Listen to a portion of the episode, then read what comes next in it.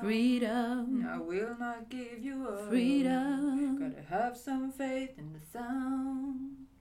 freedom, I won't let you down. Freedom. so please don't give me up. freedom. Cause I really, really love to stick around. Cause get you give what you take. Hej och god fortsättning på det nya året 2021. Säger du till mig? Tack detsamma. Varsågod. Eller var det till lyssnarna? Det var både och. Okej. Hur är läget med dig? Eh, Det är bra. Du har ju dock inte mått så här superbra eh, de senaste veckorna. Du får berätta. Nej, ja, nu sista har jag mått bra igen men precis innan jul så eh, fick ju min man covid-19 och sen på juldagen så var det min tur. Så att eh, vi hade väl kanske inte det roligaste jullovet. Eh, men för honom gick det ändå väldigt fort att bli frisk. För mig tog det två veckor ungefär. Och sen så spökade det lite fram och tillbaka där. Efter när jag väl hade blivit frisk så hade jag huvudvärk eh, i några dagar till. Och det blev lite så här trigger för att jag fick lite så här oro om att tänk om coronan inte är veckan. Eh, tänk om jag är en sån patient som det helt plötsligt blir värre för. Tänk om jag behöver åka in till sjukhuset och sådär. Just för att man hör så himla mycket hela tiden om det här med covid och alla som dör och alla som blir allvarligt sjuka. Så att då spökade det lite i huvudet på mig. Mm. Men eh, nu har det släppt och nu tycker jag att jag mår bra igen. Vad fick du för symptom? Jag hade framförallt huvudvärk. Alltså jag kände mig sådär jätte, jättetung i huvudet. Som att jag var förkyld i huvudet. Och sen var jag snuvig. Och så tappade jag lukt och smak. Och så var jag trött och matt. Framförallt. Mm. Men både du och din man sa ju egentligen att det, det psykiska nästan var mer jobbigt än Ja. det fysiska. Ja, För er. ja men det, det gör så mycket bara vetskapen tycker jag om att just det var covid. Och att för vissa är det jätteallvarligt och kan liksom bli dödligt i princip och så. Mm. Så att, och så vet man inte riktigt heller förloppet. Okej, är jag på bättringsvägen nu? Kommer det bara bli bättre från och med nu? Kan det bli liksom sämre helt plötsligt igen? Ja, jag tror att det där var lite sådana tankegångar som snurrar i mitt huvud. Mm. Men som sagt, eh, nu mår jag bra igen och älskar att vardagen har kommit igång igen. Mm, så som du och jag brukar göra. Ja. Ja, det är jättehärligt tycker jag. Ja. Hur har du haft det över ledigheten och sen vi poddade sist? Jo, men december var ju ganska mycket det här att eh, vi i vår familj var lite sjuka i omgångar. Och, och sen hade ju, när ni blev sjuka i covid, så hade ju vi träffat er bara några timmar innan. Jag hade klippt din man. Eh, liksom, ja, ja, men säg då kanske 12 timmar eller någonting. Inte ens det kanske. Eh, liksom innan han blev sjuk. Så vi satte oss för lite i egen, egenbestämd karantän kan man Mm. säga, nästan två veckor. Eh, Så att vi var också hemma mycket ju. Mm. Eh, Men det var ganska skönt. Sen kan jag ju fortfarande tycka att ledigheter är ganska jobbiga, det har jag sagt många gånger. Mm. Och verkligen också längtar till vardagen. Jag tycker också det är väldigt skönt att ha kommit igång nu igen. Mm, eller hur? Ja. Och bara att det heter vårtermin nu. Ja. inte det ett härligt ord? Jo, och man vet att det blir lite ljusare för varje dag. Mm. Och man vet att folk har börjat vaccineras. Så att det känns ju ändå som att det går mot ljusare tider. Mm. finns hopp om framtiden. Ja, ja men verkligen, det känner jag. Mm. Och idag har vi ju faktiskt också fått dyka in i ett jättehärligt samtal Mm. med Oskar Lundegren. Och eh, ja, men, pratat på djupet igen, så som du och jag gillar. Så här kommer intervjun med Oskar. Idag har vi med oss Oskar Lundegren. Ja, Välkommen! tack så mycket. Kan inte du berätta lite om dig? Jag är från Halmstad och är 32 år gammal. Och jag utbildar mig till kinesiolog som en terapiform. Eh, eller terapeutform kanske vi ska säga. Vi träffades ju för första gången för typ ett och ett halvt år sedan. Ja, precis. Och då var det... Du hade kontaktat mig va? På Messenger eller något? Hade du inte det? Ja. Jo, för du hade gått en utbildning som jag var intresserad av Exakt. i Malmö. Precis. Som hette stresshantering. Nästan. Nej. Avspännings och stresspedagog. Ja! Och där var jag intresserad av att gå, precis, Sverigehälsan. Ja. Eh, och då kontaktade jag dig och ville veta lite om den. Ja. Och sen så sågs vi på, på Söderpiren och tog en kaffe och lärde känna. Babbla järnet. Det gjorde vi verkligen. Tiden gick snabbt. Ja, och kom på att vi är rätt så lika. Det gjorde vi verkligen. På många plan. Så. Eh, och du är ju, vad jag fick reda på då, är du ju verkligen en sann entreprenör. Ja, jag och var alla fall. högkänslig. Det är jag i alla fall. Vi är intresserade av att höra lite grann om ditt liv. Mm. När jag var liten så var jag väl en uppvuxen på landet i princip. Skedala heter det, en liten by. Utanför Halmstad. Ja, Mm. ett väldigt tryggt, eh, väldigt tryggt samhälle där man hade eh, känns, jag ser tillbaka på som att jag växte upp i en eh, mjuk bubbla med kompisar och allt var frid och fröjd och lugnt. Och jag visste inte så mycket om omvärlden förrän jag egentligen fyllde 13 och man skulle börja högstadiet. Jag är säker på att många kan relatera men det händer någonting när man börjar högstadiet och man, bara ordet var rätt stort. Mm. Eh, Och man plötsligt fick träffa väldigt många nya människor för oss som, som gick på samma skola fram till man ändå var 12 och tyckte att det var, liksom, det var världen. Och sen fanns det säkert något utanför. Eh, Och så var det i alla fall för mig. Jag, eh, jag fick en liten, en liten chock kan man säga. Jag blev, eh, som när jag, var, när jag skulle börja högstadiet så kom jag ihåg den känslan att plötsligt var det så mycket människor. Och jag, och för första gången fick jag känna hur det kändes att gå utanför någon slags comfort zone. Där jag inte hade eh, jag, hade, jag tappade direkt så här, okej, vilken roll har jag i det här?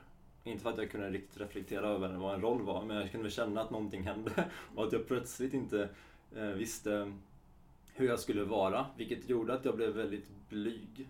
Eh, det var så himla många nya personligheter och intryck och det blev som variation bara i klassen och liksom hela skolan. Ehm, just variationen av människors temperament, eh, hur man pratade med varandra och ordval. Och för mig blev det liksom verkligen så här och det kan jag nu i efterhand reflektera över just om man kommer in på högkänslighet då, att det blev för mycket intryck. Så att jag, började, jag blev mer och mer tillbakadragen egentligen. Och drogs ihop som en, en snigel, går in i sitt skal liksom. Och nej, det här, så här, det här är jag inte nöjd med. Jag kommer ihåg redan då började jag ändå... Jag har liksom alltid varit en sån som, om jag, hittar, om jag känner någonting inte känns bra, så vill jag ändå göra en förändring. Och redan då, vid 13 års ålder, så kunde jag ändå känna att det här känns inte bra, jag tror inte det här är tanken att jag ska känna så här. Varför blir jag så blyg? Jag hittar inga ord, alltså jag, jag hade ingen att prata om det med. Eh, och det var inte egentligen något som jag kanske kände för heller, utan mer jag försökte hitta en egen väg i mig själv. Att jag vill bryta mig ur det här och komma tillbaka till hur jag varit förr. Jag minns än idag jag kunde berätta för några kompisar som jag ändå umgicks med att sån här var inte jag förr. Jag vet inte vad som hände när jag kom till en ny skola och det blev så mycket intryck. De kunde inte relatera, men jag ville ändå berätta för dem. Eh, det jag gjorde var att byta klass egentligen. Jag hittade alla möjliga ursäkter till varför jag inte skulle vara kvar i just den klassen. För jag tänkte att det skulle, det skulle göra en förändring. Och det gjorde det faktiskt också. Hur förändrades du sen då när du bytte till en annan klass? Alltså för mig blev det nog... Det hade nog inte spelat så stor roll vilken klass jag heller bytte till. Eh, och hur det förändrade var väl bara att jag fick första gången ta ett... Att jag gjorde ett medvetet val eh, som handlar om min, hur min... Jag har liksom på något sätt undermedvetet skapat en, en inblick i hur jag har blivit mot hur jag har varit och att så här, någonting förändrade mig. Och jag ville på något sätt rädda upp min egen situation. Jag tror det var väldigt undermedvetet. Ehm, Men att jag bytte klass skapade en helt ny omstart liksom. Lite som att starta om sin dator. Att så här, okej, nu är det nollat. Nu kör vi igen. Nu tar vi det på nytt. Mm. Och det är bara den befrielsen att jag bestämde själv att jag ville byta klass och jag fick en ny omstart. Ehm, det gjorde liksom att jag kunde få ett lugn och började eh, återigen komma ut ur skalet. Och ehm, det formar nog väldigt mycket min grund, hur jag alltid har varit, tror jag. Så det ser jag alltid som mitt första steg till hur jag har genom livet tacklat olika typer av situationer som har handlat om att eh, när, när det inte går bra för en, när man inte mår bra eller någonting går emot en så handlar det alltid om att vi löser det. Mm. Och då kommer vi, och när vi kommer ur vad det än är så ska jag alltid se det som att nu har vi startat om datorn. Nu är det nollat. Nu, nu har det hänt och man har lärt sig någonting. Mm.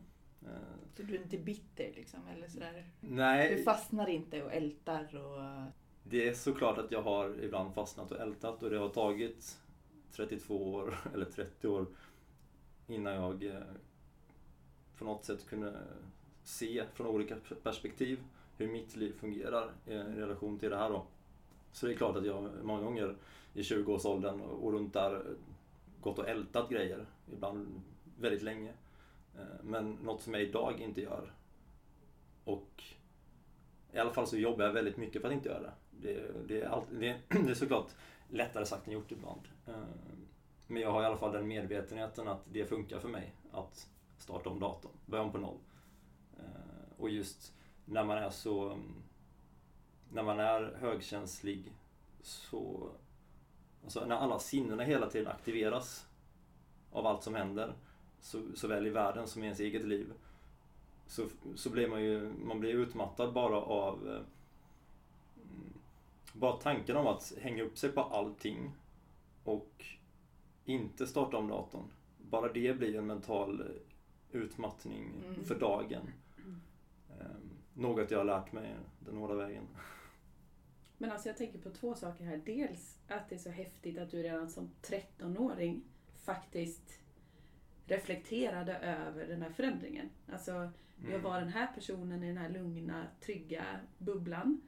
Och nu verkar det som att jag blir mer den här personen och den känns inte skön att vara. Liksom. Där vill jag inte vara. Mm. Och att du gjorde ett val att ändå göra en aktiv förändring. Det tycker jag är häftigt att reflektera över det redan när man är så ung. Eller? Och sen också att du, ja men just det här att du har med dig att man på något sätt eh, Ja men det går alltid att göra någon typ av förändring. När det är något som skaver eller något som inte känns bra så har man ändå alltid ett val. Mm. Att så här, okej, okay, vad skulle kunna vara lättare än det här? Mm. Eller roligare eller härligare? Mm. Vad kan jag välja istället som jag inte har valt just nu? Eh, och det tycker jag är häftigt för att då, då är man ju på något sätt hela tiden fri i att skapa sitt eget liv. Mm. Och just det här med frihet, det är ju någonting som kommer upp jätteofta i mina klientsamtal till exempel. Alltså det här stora behovet av att få känna sig fri i själen på något sätt, eller fri i att vara sig själv och skapa sitt liv. Det verkar vara en, en väldigt viktig drivkraft för många högkänsliga. Ja. Alltså det är mitt viktigaste ord. Det är mitt liv. Jag vill skapa. Mm. Mm. Det tycker jag var häftigt att du faktiskt liksom plockade upp det redan så ung. Mm. Jag är väldigt glad över att jag gjorde det också. Och just det du beskriver med den här frihetskänslan som också väldigt egentligen tidigt har, eh, har börjat... Jag har sett i gamla, vad jag har skrivit från att jag var 16-17, att redan då så nämnde jag ordet frihet, hur mycket det drev mig att få de här eh, korta boosterna av frihet. Mm. Eh, vilket också har liksom format hur jag, har varit, att jag vet att den känslan av att eh, vara obegränsad har alltid drivit mig mm. till allt jag gjort som har format mina fritidsintressen. Som till exempel att vågsurfa som är en typ av frihet för mig. Att mm. sitta själv någonstans på ett hav. Och bara den friheten att kunna åka iväg.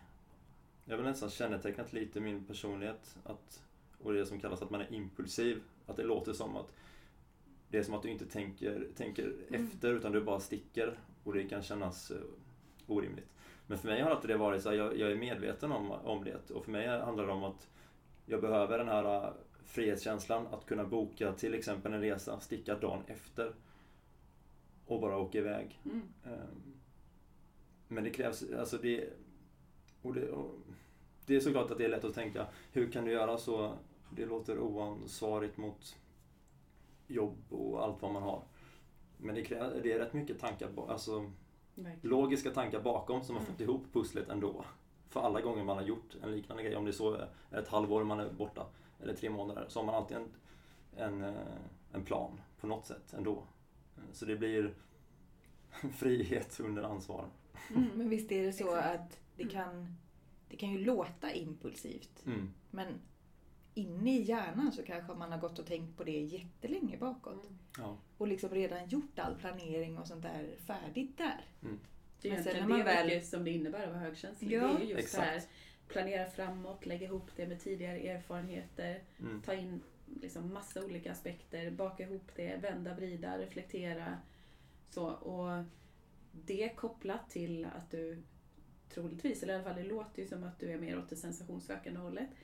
om man är sensationssökande, högkänslig, då är det ju ofta just det här ja, men att man uppskattar utmaningar, förändringar, alltså ständig liksom, att det fortsätter. Ja, Mm.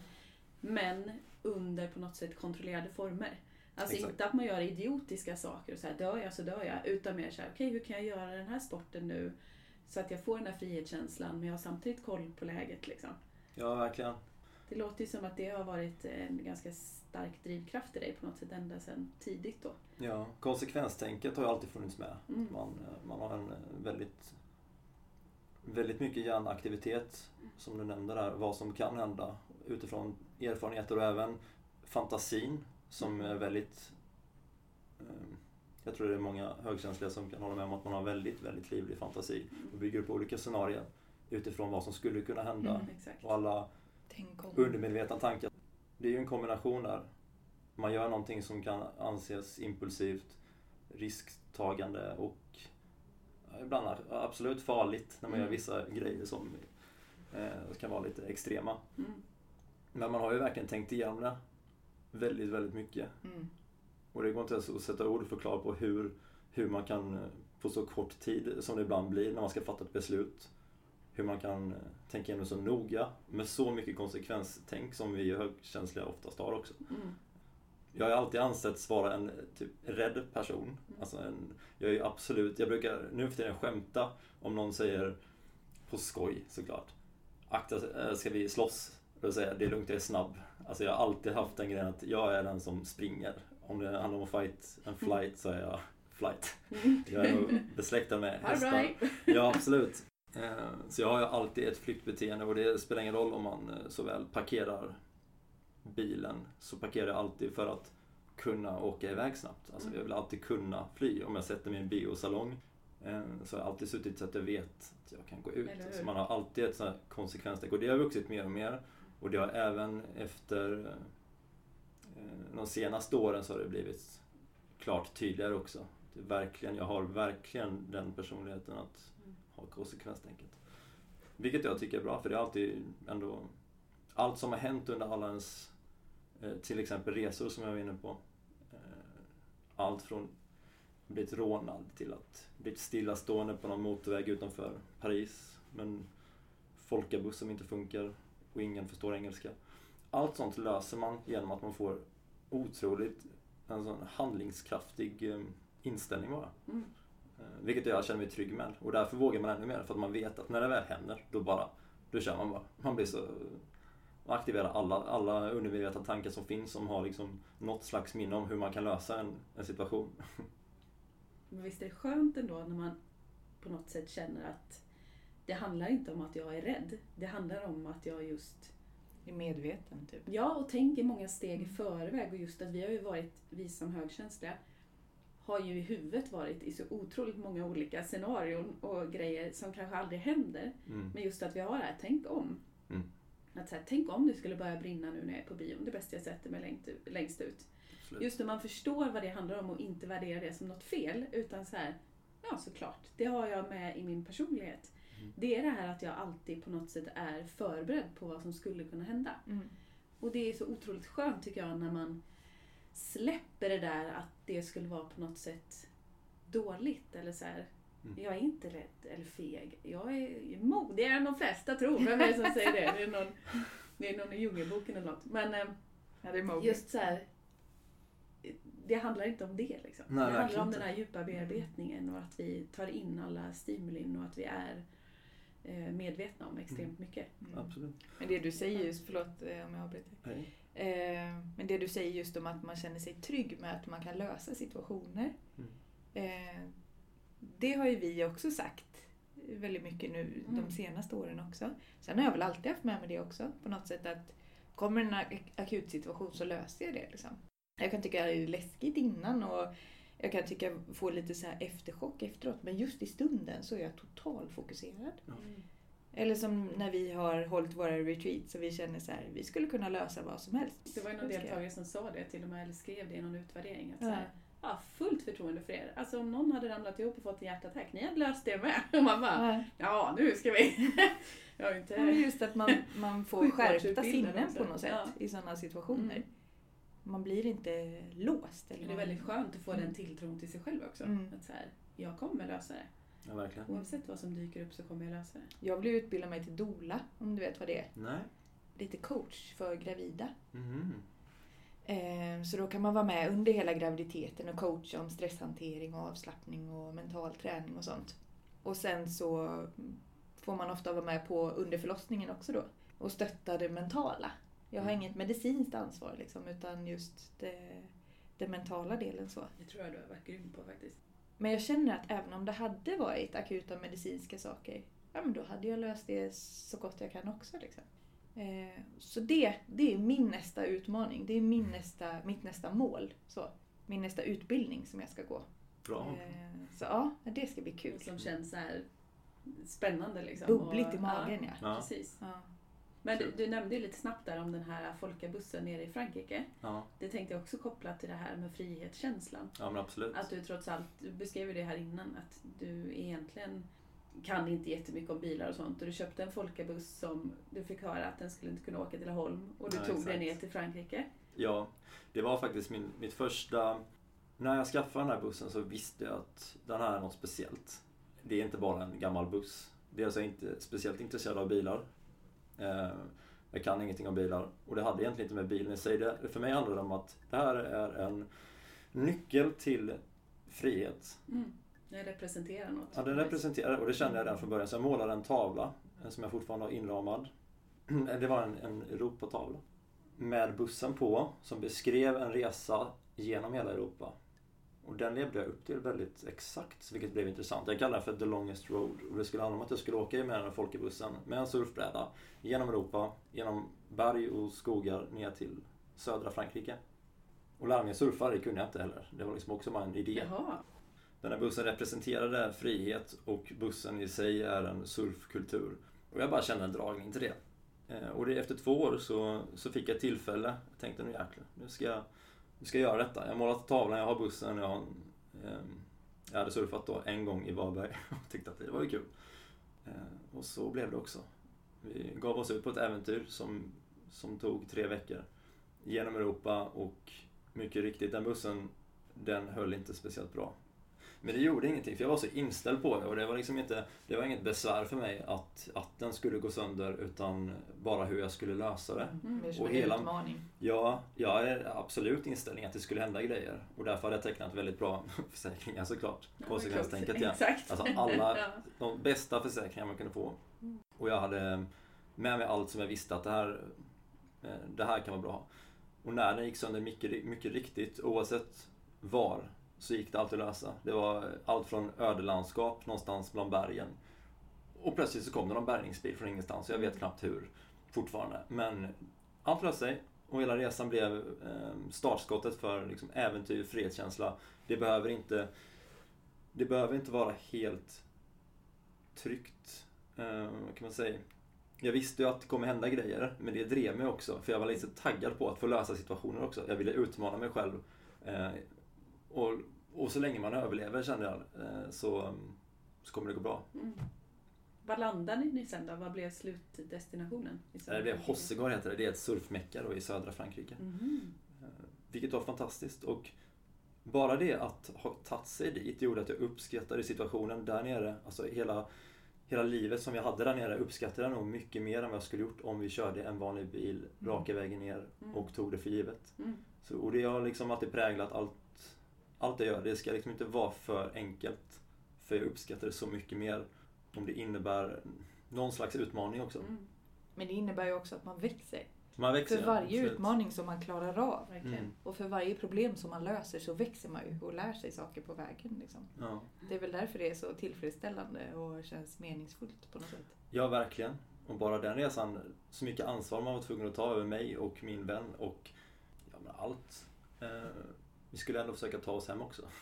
Ja, hur gjorde ni det? Höll den hela vägen hem? eller Nej, det gjorde den faktiskt inte. Vi kom inte hela vägen hem faktiskt. Vi kom till Tyskland och sen så var vi tvungna att ge upp. Då fick vi åka flygplan. Okej, Och ja. bussen fick åka lastbil. Ja. Eh, Men det ingick liksom. Det kändes som att det var naturligt. Mm. Att, ja, det gick nästan. Ja, Och jag är lika glad för det. Och du hade redan räknat med det i ditt konsekvenstänk. Förmodligen. Ja, ja, att det kan bli så att vi inte kommer hela vägen hem. Ja, verkligen. Och då får jag ha en B-plan. Ja. Men det är väl det som ger tryggheten kanske. Att man redan har tänkt igenom så många scenarion jag tror det. och man har redan kommit på lösningar på så många problem. Mm. På något vis i huvudet. Mm. Ja, alltså den lösningen, hur vi skulle komma hem, det gick... Det var liksom inga konstigheter. Det var ju bara, och vi hade redan räknat ut hur det skulle gå till. Mm. Och det gick till exakt så. Eh, Så det gäller att planera. Men alla de här äventyren eh, som man kan göra tycker jag är så värda att... Jag tycker det borde ingå i allas liv att göra lite olika, lite såna här olika utmaningar. För att man växer så mycket. Mm. Det kan, och det tror jag att många kan känna relation till. Att de antingen vill eller har gjort och tackar sig själva för det. Eller planerar att göra det. Ja, det är nog väldigt utvecklande, det kan jag tänka mig. Absolut. Fast du Jossan, Jag är som... absolut inte sensationsökare. Det var det jag Jag skulle sitter säga. här och förundras. Men jag har ju inte det där, ja, bring it on liksom. Nej. Eller i alla fall inte haft tidigare under livet. Jag trodde ju ett tag där efter gymnasiet så att så här, nu, nu ska jag vilja ut och backpacka, för det vill alla liksom. Ja. Det ska man göra. Jag Det vill inte det. så det känns bara läskigt och jobbigt. Så vi var ju i Thailand två veckor tillsammans och sen längtade jag hem. Jag bara, ja, jag har gjort Thailand nu. Gött, check på den. Mm.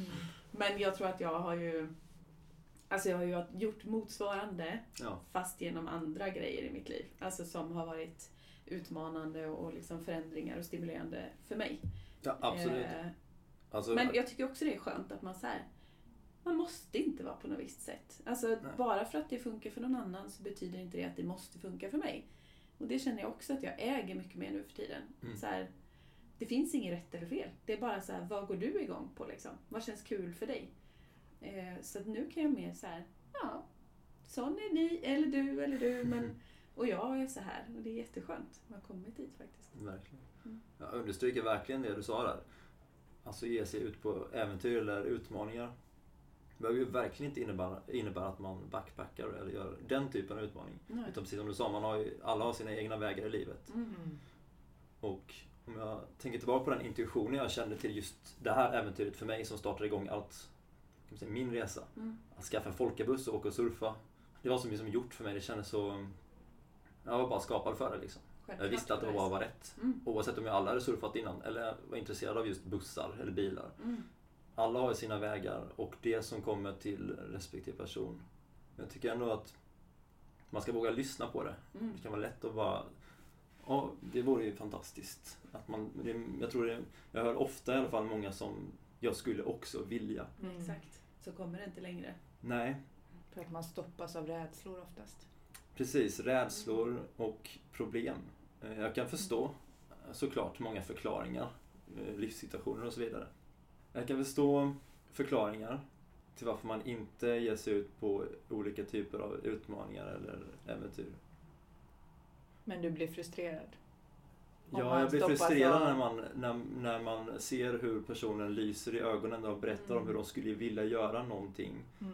Men inte ta sig dit. Nej. Det är, något, det är något hinder som de inte vill eh, ta sig förbi helt enkelt. Mm. Men då brukar, för jag har också varit väldigt mycket i det där, bli liksom frustrerad bara, men ta tag i det bara, gör Mm. det. Men nu har jag ju mer förstått att den, den personen är inte redo för det än. Mm. Det kanske kommer, Mm. eh, men de är inte redo för det än liksom. Nej. Så kan det absolut vara vissa. Jag gillar verkligen alla som jobbar som coach. Jag tycker de är fantastiska. För deras roll är att hjälpa människor att se nya perspektiv på saker och ting. Mm. Det tycker jag är fantastiskt. Jag har själv gått till eh, ett par olika coacher genom mina år. Och det är bara rätt att ha en, en medmänniska som man inte ens känner som kan liksom hjälpa en att bara öppna upp sinnen. Mm. Tycker jag är, är värdefullt. Mm. Och det skulle jag önska att alla, alla som, hade, som har liksom en, en känsla av att de vill någonting, att de skulle testa att gå till en coach. Eller Bara för att få den här... Det är så mycket, så många dörrar som öppnas och så många möjligheter och så många sinnen och många, om man ska gå in på liksom bara hur hjärnan funkar, nya neuroner som skickas ut i olika delar av hjärnan och skapar en ny bild av hur man skulle kunna lösa någonting. Mm. Så det är så värdefullt. Mm. Och bara få lite nya synvinklar eller bara någon som ställer någon fråga som gör att det twistar till. Liksom. Mm. Att man säger hmm, Absolut. Det- så som du brukar fråga, tänk om det skulle gå. Just den tänk Mm. om-frågan, mm. den öppnar nya dörrar i hjärnan. Mm. Det gör den ju verkligen. Ja, mycket av min vägledning handlar ju om Mm. att ställa frågor Mm. och hjälpa till att se nya perspektiv. Ja, Jag det är tror ju att bitterhet kommer ifrån att man har velat göra något men inte har vågat. Mm. Eh, och det har jag lovat mig själv. Att jag ska aldrig bli bitter. Utan jag ska alltid liksom... Men har jag en dröm så ska jag i alla fall göra vad jag kan Mm. för att nå den drömmen. Mm. Men det krävs ju mod. Men det känns ju som att, att det på något sätt är så du lever, eller så som jag uppfattar det i alla fall. Att har du en dröm så är det det som är liksom... Jag har ett motto som är att jag ångrar hellre något jag gjort än något jag inte gjorde. Mm. Men jag tycker ju, om jag ser tillbaka på när jag berättar om när jag var 13 där och hade ändå en ett år i en klass som för mig då, det var, om vi ser det som en period, så var ju den lika viktig för mig att lära mig någonting utav Mm. för att kunna uppskatta det steget jag tog att byta klass. Och för mig blev det, en, eh, blev det då det här hindret, eller steget till nästa nivå. Och det spelar ingen roll om det var om det handlar om just det eller eh, vad man ska göra så är det ju alltid lika viktigt med perioden där man lär sig någonting som Mm. kanske inte är så kul eller där man, där man inte kommer någon vart. Mm. Eh, och med kanske hjälp av en coach eller bara egen insikt och lyssna på sin intuition. Komma förbi hindret. Ja, Men jag verkligen. uppskattar alltid den biten innan hindret, vad den gäller. Eh, För det är då man det är det man kommer minnas också och se tillbaka på hur det, alltså före och efter. Mm. Eh, Så jag tycker alltid det är viktigt. med. Precis. Mm. Och det är liksom Det blir ju det att alltid uppskatta allting. Alla perioder och alla, alla erfarenheter man får i sitt liv oavsett vad det är. Så ska man alltid se det verkligen som att man lär sig någonting utav det. Mm. Det har jag många utav klienter som kommer till mig nu under min, mina, när jag gör elevbehandlingar. Så är det ju väldigt många historier man får höra som inte, såklart, det låter inte speciellt eh, roligt, eh, trevligt. Men att få dem att inse att det här är en del utav ditt liv. Mm. Och Du kan Hur vi välja ska att lära komma dig någonting av det. ja, hur vi ska komma vidare och hur man ska kunna se tillbaka på den eh, tiden sen eh, som någonting lärofyllt. För det Mm. kommer, det kommer lägga grunden för en helt ny tid framöver. Men du, jag tänkte fråga just det här ehm, från det här 13-årsgrejen som ändå formade dig lite grann. Ja. Vad var nästa grej som formade dig? Nästa grej som jag tycker är väsentlig för mig är nog det här surfäventyret då som hände när jag var runt eh, 20. Det lät som att det var världens största tonperiod där. Det är klart det inte var. Det var jättemycket som hände. Det vet nog alla att alltså på gymnasiet hur mycket, hur mycket man lär sig och utvecklas och får nya upplevelser. Mm.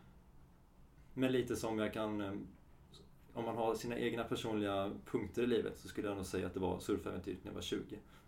Eh, Och sen så är det väldigt många små punkter fram till nästa stora punkt kanske.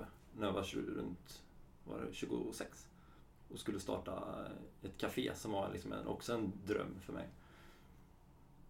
Vad hade du jobbat med innan dess? Eller vad hade du gjort mellan åren 20 till 26 där? Det var min tid när jag faktiskt reste runt väldigt mycket.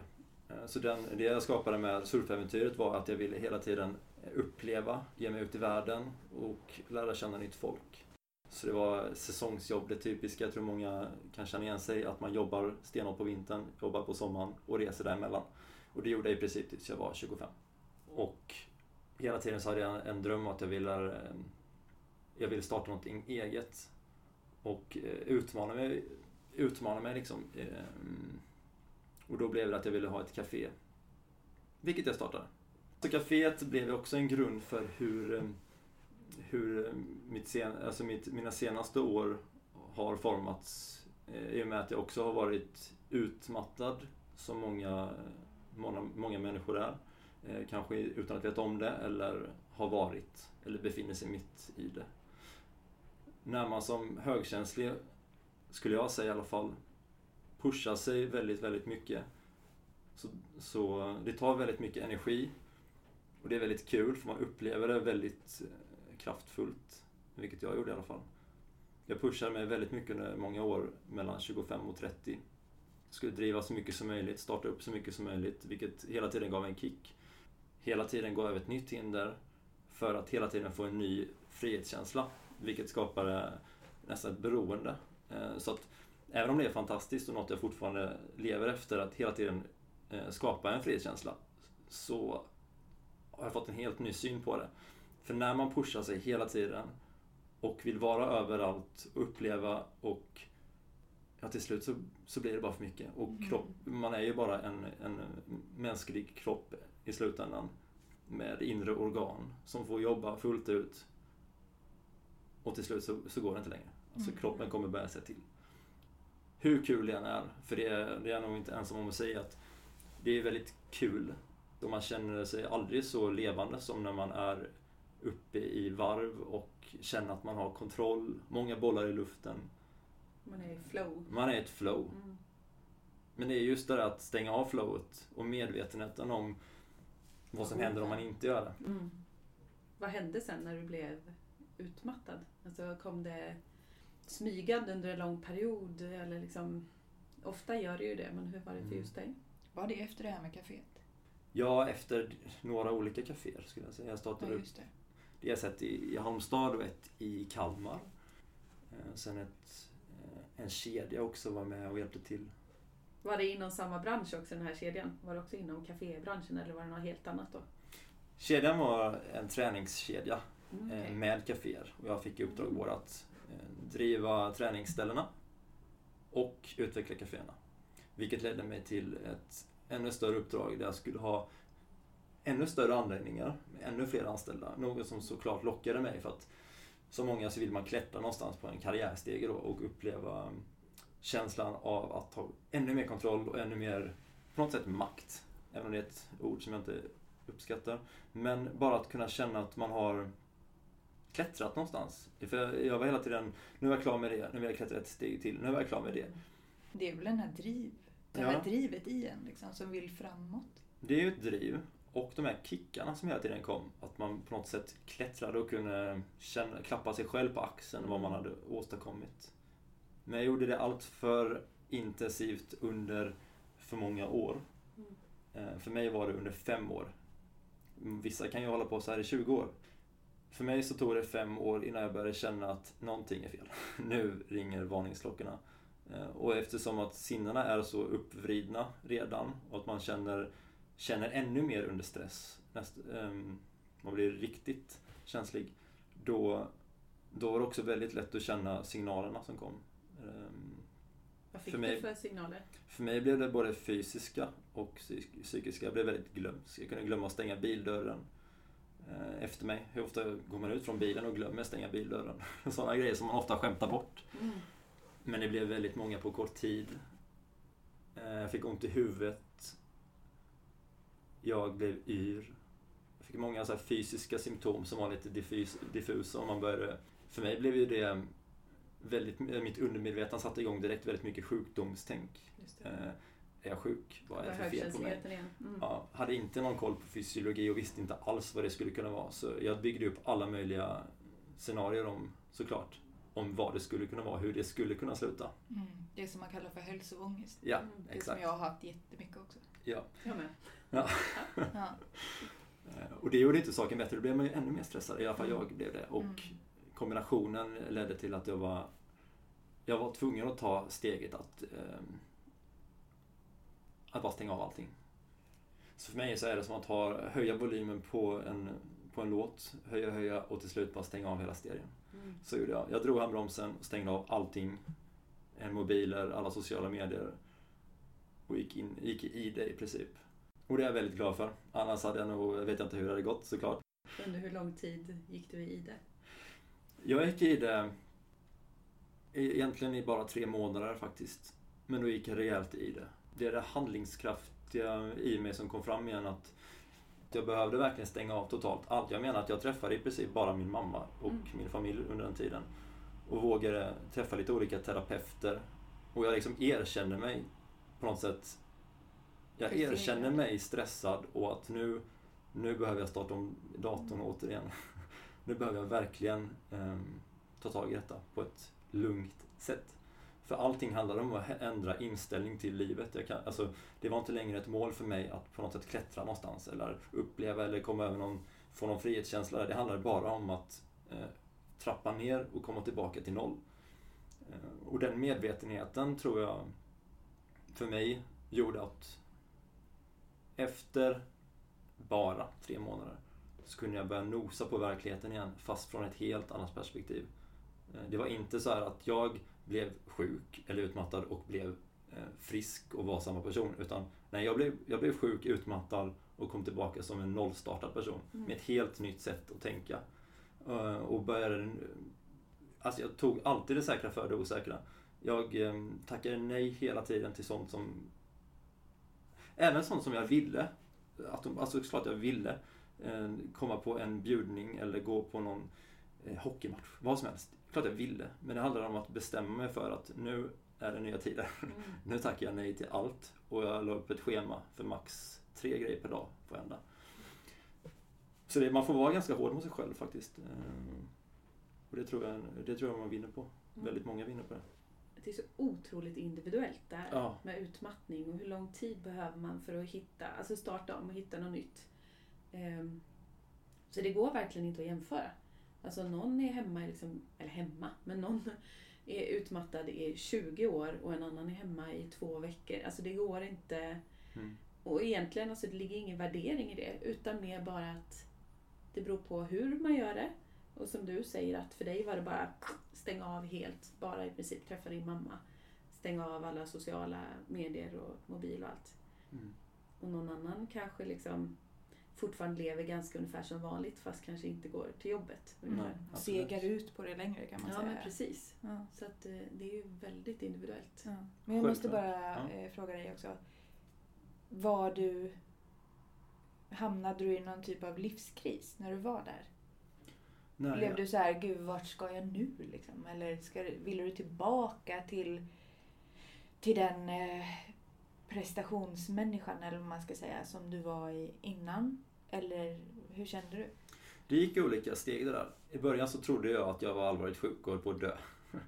Och när jag fick bekräftat att så var inte läget, du är stressad. Det tog såklart, eh, såklart, för mig tog det i alla fall ett tag att inse det. Eh, Det tog några veckor. Men när jag väl insåg att, att jag är stressad, jag är inte allvarligt sjuk och accepterade. Jag bestämde mig medvetet för nu är det så. Och jag skrev upp doktorns citat på en whiteboardtavla så vi kunde se dem varje dag. Vad sa han? Han sa, eh, vad var det han sa? Det är högst orimligt att du har någon allvarlig sjukdom. Just de orden var det som jag skrev på väggen i alla fall. Och jag, alltså livskris, jag fick ju såklart en, man kan väl kalla det ordet kris. Det var ju en, eh, en, en, en situation som var helt, helt ny. Jag, jag kände mig såklart vilse. Men jag var samtidigt, jag hade kvar det där handlingskraftiga som jag hade lärt mig redan sedan 13 års ålder att nu tar vi oss ur det här på något sätt. Men jag ska lära mig något, någonting utav det. Och, och till det du sa, det tar olika tid. Men jag tror att det, det mest fundamentala i, i allting är att man ska lära sig någonting utav det. Mm. Alltså man ska lära sig hur man är som person och lära sig känna sig, sin kropp. Och det handlar då inte om någon påhittad eh, tid, återigen. Utan det är när din kropp och du har förstått med din medvetenhet vad som har hänt och vad du är nu. Då kan du se livet på ett nytt sätt. Mm. Ehm, Och jag tog tag i allt från grannar som jag aldrig pratat med. Jag gick fram till en granne och sa, jag bara kände på mig att hon, hon ska jag prata med. Och det skulle jag också, för hon var, visade sig vara väldigt terapeutisk och kunde, och kunde hjälpa mig att se livet på ett nytt sätt från hennes eh, vinkel. Och jag tog tag i olika personer som jag in, intuitivt kände att de kan hjälpa mig. Mm. Jag vågade lyssna och jag vågade dessutom gå utanför min comfort zone. Varför skulle man gå fram till en människa på gatan? Eh, Men jag gjorde det för att det kändes så. Och du vågade vara sårbar. Du Jag vågade vågade. visa dig sårbar. Ja, det tror jag är viktigast. Att man, alltså acceptansen har nog, eh, kan nog många, många som har gått till olika kuratorer eller psykologer få höra ordet acceptans. Men jag vill verkligen också stryka, alltså jag vill verkligen stryka under hur viktigt det är att acceptera det för att kunna ta sig vidare. Mm. Och acceptera be- betyder ju inte att man måste tycka om det. Nej, nej. Acceptera betyder ju bara att man släpper motståndet mot det. Ja, Alltså att man, man konstaterar att läget är som det är. precis, precis. Och man kan ju, jag tror att det spelar ingen roll hur lång tid det tar för varje enskild människa som är utmattad. Men alla går ju igenom samma steg. Och det är ju just den här akuta fasen, eh, utmattningsfasen, återhämtningsfasen och nyorienteringsfasen. Mm. Det är ju de fyra. I alla fall om man kommer, kommer ur om man säger så. Vissa fastnar ju. Mm. Vissa fastnar ju i utmattningsdelen. Mm. För att de faktiskt inte tar hand om sig själva tillräckligt mycket. De förstår inte vad kroppen behöver. Eh, Men förstår man det och accepterar att man är utmattad och att man inte kan göra Fortsätta samma saker. förut. Ja precis, man kan inte fortsätta som förut och man kanske inte är liksom samma människa knappt som förut. Mm. Då kan man ju börja försöka hitta nya vägar. Och det här med att, nyorienteringsfasen så. Ja, just att man inte ska tillbaka Mm. utan att man faktiskt ska framåt. Ja. Vad har jag lärt mig av det här och hur kan jag skapa mitt liv så att jag kan må bättre än så som jag har mått i det här? Mm. Vad kan jag göra för andra val? För Mm. kroppen är ju så mycket klokare än hjärnan. Mm. Och man tror ju ibland att man kan med viljans kraft, eller många gånger, så tror man ju att man kan styra över sin kropp med viljans kraft. Men det går ju inte. Det är ju helt olika saker. Det är dynamiken där. Alltså Mm. harmonin Mm. mellan kroppen och hjärnan. Själen. Allting ska liksom vara i balans. Mm. Det är det, alltså ordet balans blir så meningsfullt efter att ha upplevt hur det känns att vara I obalans. inte, ja, precis, i Mm. obalans. Ja. Ehm, Till det fina då så skulle jag säga att efter att ha väl ha accepterat, kommit till insikt, börjat känna sig bättre och den lyckan det är att börja känna sig välfungerande och frid och fröjd i både hjärnan och kroppen. Att de här frihetskänslorna kan vara att lukta på ett träd istället för att få en ny eh, titel på ett papper eller en höjd lön till exempel. Mm. Att, som är, att det, liksom, det blir en frihetskänsla i så många fler ting i livet. Så Mm. Olika situationer kan man känna en kick utav. ja, bara må bra kan Bara ju vara en bra, jäkligt stor kick. Ja. Och frihetskänsla. Och alla sinnena som vi, dessutom vi som högkänsliga, att de är redan uppskruvade. Men att det är som att all energin läggs istället under sin Eh, stressade period på att försöka, jag vet inte, det blir som att överleva. Eh, man har inte tid att känna och känna, alltså använda sina sinnen om man har ett förhöjt sinne hur det känns i ett rum eller hur någonting luktar eller smakar eller vad man nu har för olika typer av förhöjda sinnen. Men det är som att de dämpas under den stressade perioden, perioden men när man kommer ut på andra sidan, eller vad vi ska kalla det, så, så uppskattar man dem igen så mycket mer och man nästan minns dem från sin barndom. Att det är så här det är den här nyfikenheten man har bara av att gå i skogen. Mm. Det är så man kände när man var liten. Man vet inte vad som, vad som finns bakom nästa kulle, träd. Eh, något man inte har känt, i alla fall inte jag, på så länge. Mm. Och nu kan jag gå ut i skogen och titta på toppar och titta på himlen och vilka moln det finns. Och, och man hittar så nya, många nya aktiviteter och ser nya möjligheter. Så jag tycker den, den, den lärdomen är något som jag inte vill vara utan. Nej.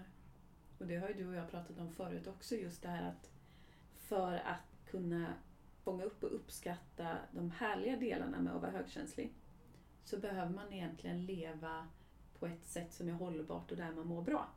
För så länge man inte gör det utan när man på ett eller annat sätt är överstimulerad hela tiden då blir det ju mer hela tiden det här, åh, jag är så känslig för intryck och jag bara, du vet, jag tar in så mycket Mm. och allt det här. Så då har man svårt många gånger kanske att se att men jag kan gå ut i skogen och ställa mig och lukta på ett träd och känna mig helt uppfylld av lycka.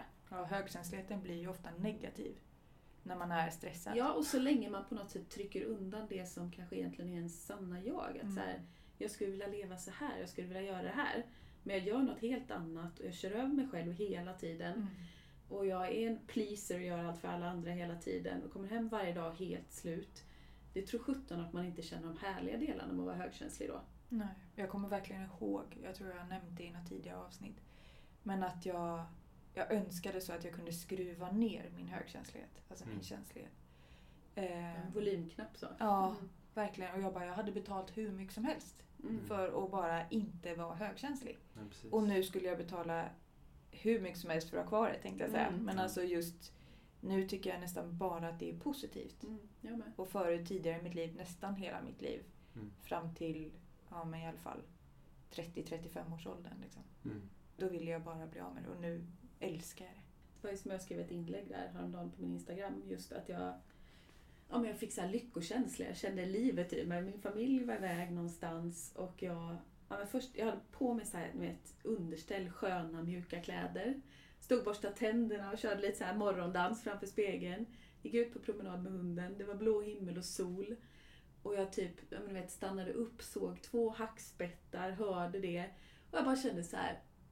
Shit vad jag känner mig levande. Och det var egentligen inga konstiga grejer. Utan det var bara så här, vara i nuet. Känna så här, tack för att högkänsligheten visar mig på de här små gåvorna. Att det här kan vara så fantastiskt att få uppleva det. Och en annan dag kan man ju känna sig jätteskör eller liksom bara så här, åh, allting är tungt och jobbigt. Så det går ju upp och ner.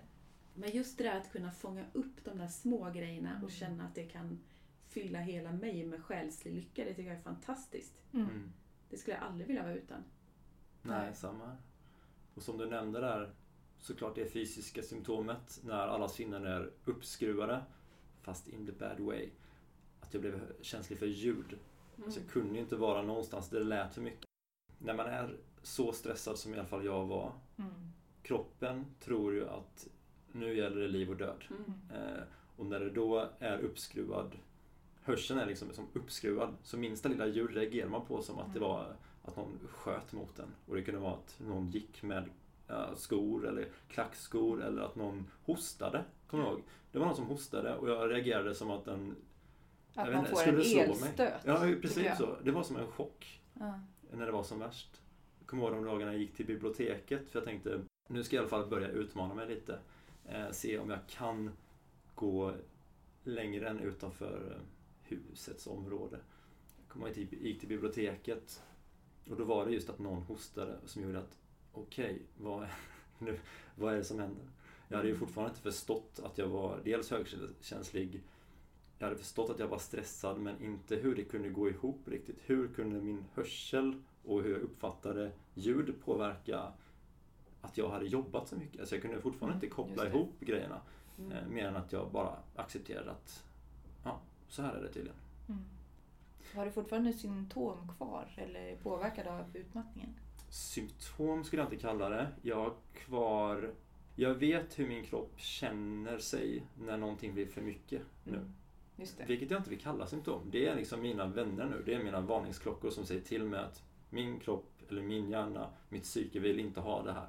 För jag reagerar på det. Som en allergisk reaktion mot att det blev för mycket. Det blir bara information. Ja, liksom. Och mina varningsklockor brukar vara yrsel. Att det blir, och jag brukar, i min, min hjärna så tolkar jag det som att det blir så mycket intryck att min hjärna inte vet hur den ska eh, hantera det. Så att allting bara börjar snurra istället. Mm. Vilket jag tycker är bra, för då vet jag definitivt, nu, det här var för mycket. Nu är det dags att backa. Ja. Och sen är det klart, det är, det är vissa grejer som kan bli som ett hinder. Ehm, Jag minns jag fyllde 30 och fick en överraskningsfest. Vilket för en stressad högkänslig person är lite som... Ja, det är som ett... Du jublade inte riktigt Det kanske? känns som ett straff inombords. Vad har jag gjort för fel för att behöva det här? Ja. Det finns på Känner inte de film. mig alls? Ja, det finns på film. När jag går in i det där rummet och de ska sjunga och skrika grattis och jag ser ut som att jag vill bara... Jag ser ut som att jag får en panikattack, vilket jag i princip får inombords. Jag kunde hantera den. Men man ser på mitt ansikte att det här, han tycker inte det här var kul. Nej. Vilket jag kan det skratta lite åt överraskningar efterhand. Kan ju vara rätt tufft när man inte kan förbereda sig mentalt. Nej, Så. de ville väl. De ska vara glada och säga grattis och jag ser ut som att jag vill bara springa ut igen igen. Du kunde inte riktigt, eh, du hann inte riktigt lägga på någon fasad eller sådär där, utan det blev bara väldigt blev- ärligt och öppet. Det blev ärligt och öppet. Det syns tydligt på den här filmen att jag reagerar. Mm.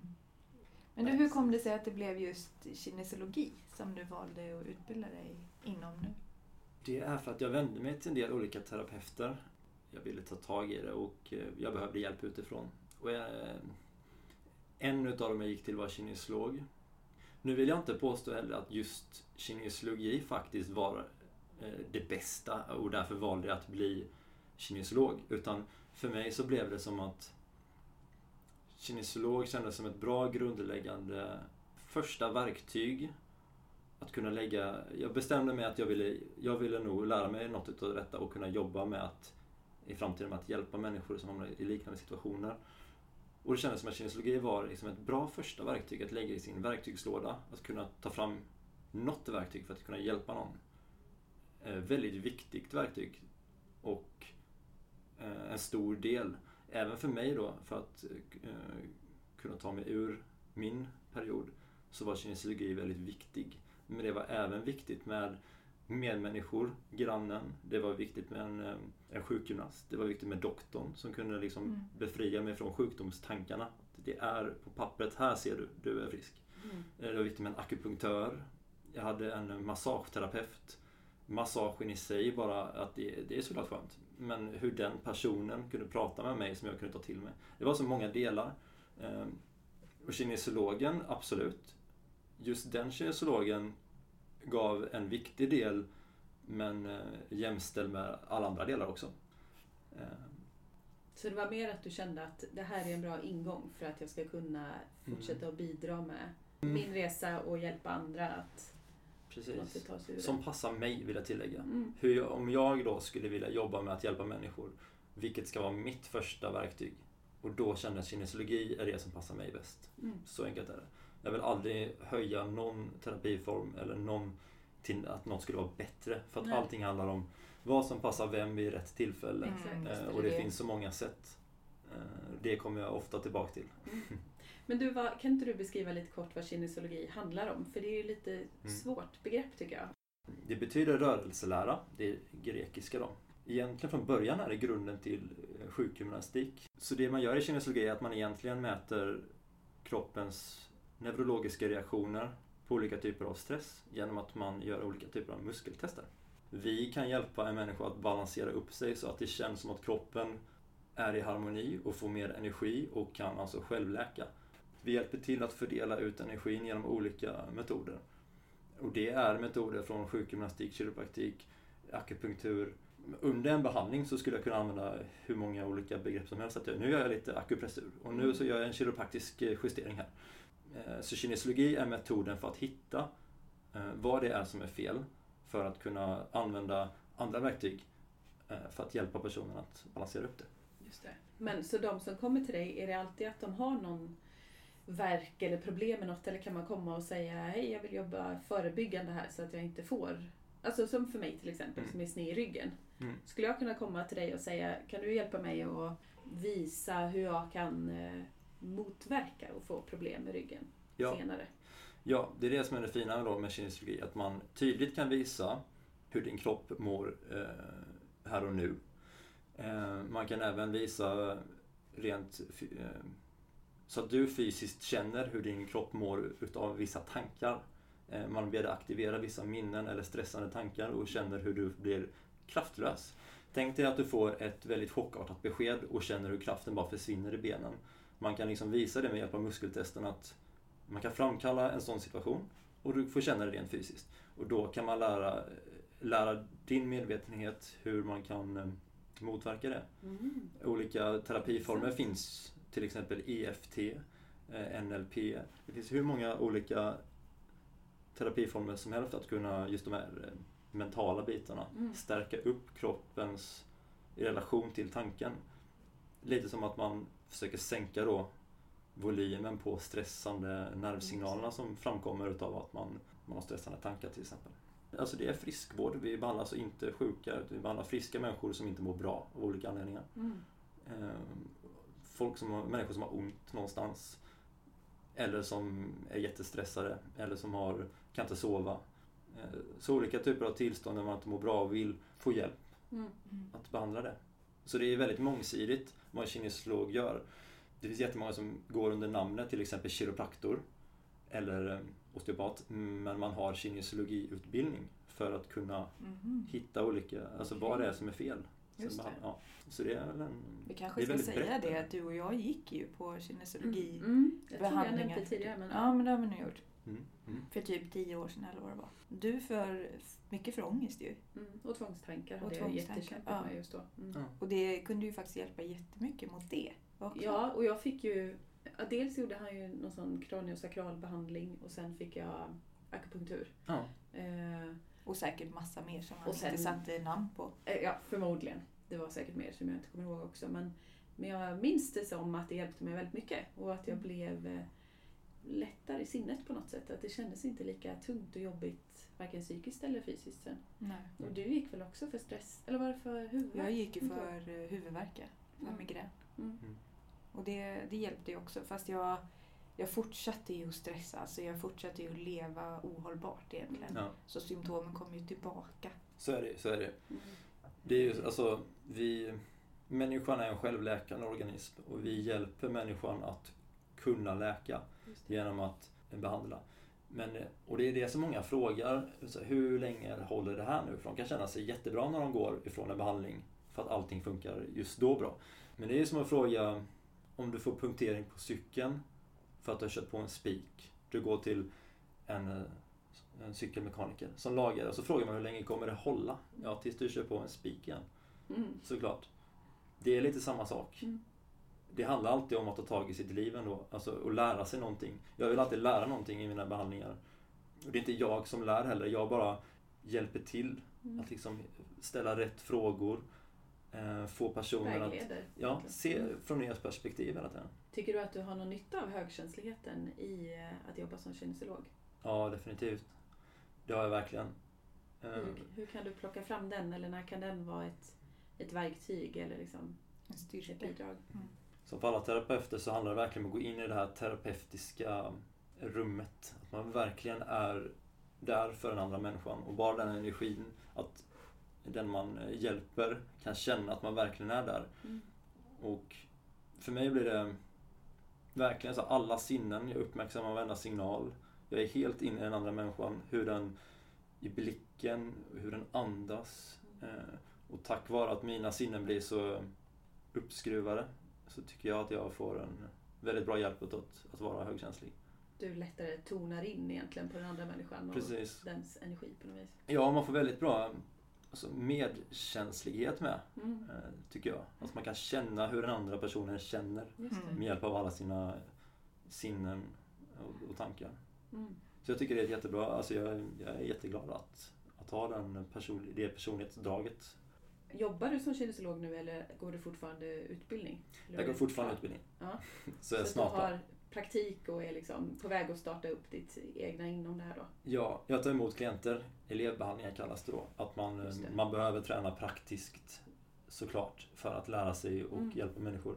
Man kan alltså inte läsa teoretiskt hur man ska vara som terapeut.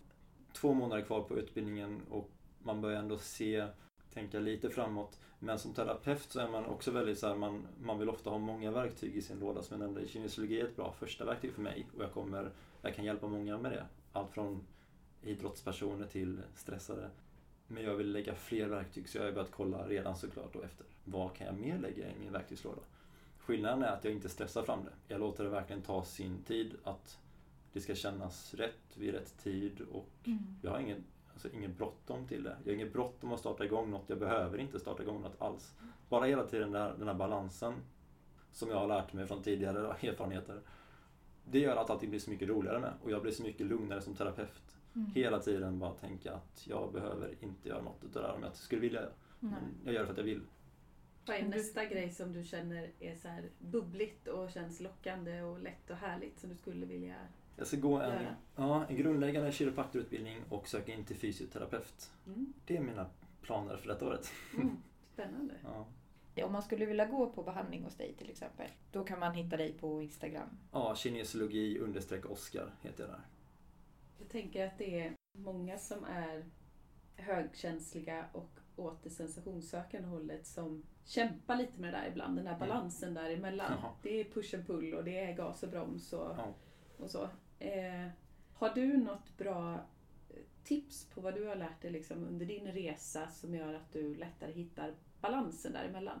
Om någon sitter och lyssnar på det här nu och känner att så här, jag är också i det där men jag, jag hittar inte någon skön balans. Det blir för mycket eh, för hjärnan på något sätt att hantera. Har du några bra tips? Gå ut i naturen, sätt dig vid ett hav och bygg med stenar. Meditera. Gör någonting som gör att du kan skapa större perspektiv på ditt liv. Och då kommer automatiskt komma nya lösningar, Mm. ehm, skulle jag säga. Det grundläggande är att göra allt från, tycker jag, skogsbad till att gå ut i det som vi människan för all tid bakåt har varit i. i naturen. Mm. Och då skapas det så mycket mer kreativitet också i hjärnan. Du kommer få nya, nya svar, nya lösningar. Mm. Det är det Ja, jag skulle vilja säga, att för att hitta balansen. Jag tänker att det får bli kanske de sista orden för den här intervjun. Det var superintressant att ha det här. Tack så När kommer du tillbaka? ja, men det är jättehärligt. Man kan ju sitta och prata om det här hur länge som helst. Ja. Tusen tack och eh, lycka till. Tack för att jag fick komma. Ja, tusen tack. Det var den intervjun det. Ja, det var det. Det var spännande och givande på många sätt tycker jag. Mm. Hoppas att ni också har fått lite inspiration till kanske lite nya tankar och eh, Sätt att se på livet kanske. ja, men precis. Mm. Vad tar du med dig särskilt från den här intervjun Karo? Nej men det är väl mycket men det, det är ju just hur han pratar tycker jag. Alltså hur han pratar om livet. Mm. Och just det här att, att våga. Så jag tar med mig hans mod, jag tar med mig hans drivkraft. Jag, jag tar absolut med mig en, en önskan om att ha kvar honom i mitt liv. Mm. På något sätt kanske kunna samarbeta. Du då? Vad tar du med dig? Jag blev väldigt inspirerad av honom som person. Mm. Alltså hans inre drivkraft där han berättar att han redan som 13-åring eh, hade det här drivet till att dels reflektera men också faktiskt modet till att våga göra en förändring. Mm. Det tycker jag är inspirerande. Mm. Eh, och att han, eh, ja men jag håller med, det är en person som man gärna vill ha omkring sig. Och jag kände att jag ganska direkt kunde bara vara i samtalet. Jag älskar när man träffar människor som man bara... Det känns bara lätt på en Mm. gång. Mm. Och det, ja, jag tar nog med mig mycket den känslan av lätthet och eh, inspiration och ja, men glädje. Nyfikenhet Ja, nyfikenhet och glädje. Ja. Det kändes som ett, eh, ett väldigt givande samtal. Mm. Håller med. Och som sagt, skulle ni vilja ha kontakt med Oskar så är det alltså på Instagram heter han kinesologi understreck Oskar med K. Och om man vill ha kontakt med dig Karo, vart vänder man sig då? Ja, men då kan man lättast gå in på min hemsida som heter hållbarhälsahalmstad.se. Och du då? Tankar om högkänslighet.se, fast utan prickarna då. Och sen eh, tankar om högkänslighet på Instagram och Facebook. Yes. Och sen kanske vi ska säga det också att du och jag håller på och smider planer här för vårterminen. Mm. Så det kommer ju komma eh, två stycken eh, retreat eh, för högkänsliga med fokus på stresshantering och Mm. känslohantering. Eller som Och- jag säger, retreat. Retreat eh, på grundnivå. Sen så kommer det komma ett fördjupningsretreat också. Mm. Som är mer inriktat på stresshantering och mental träning kan Mm. man väl säga. Och sen även mindfulness-promenader här i Halmstad-området. Mm.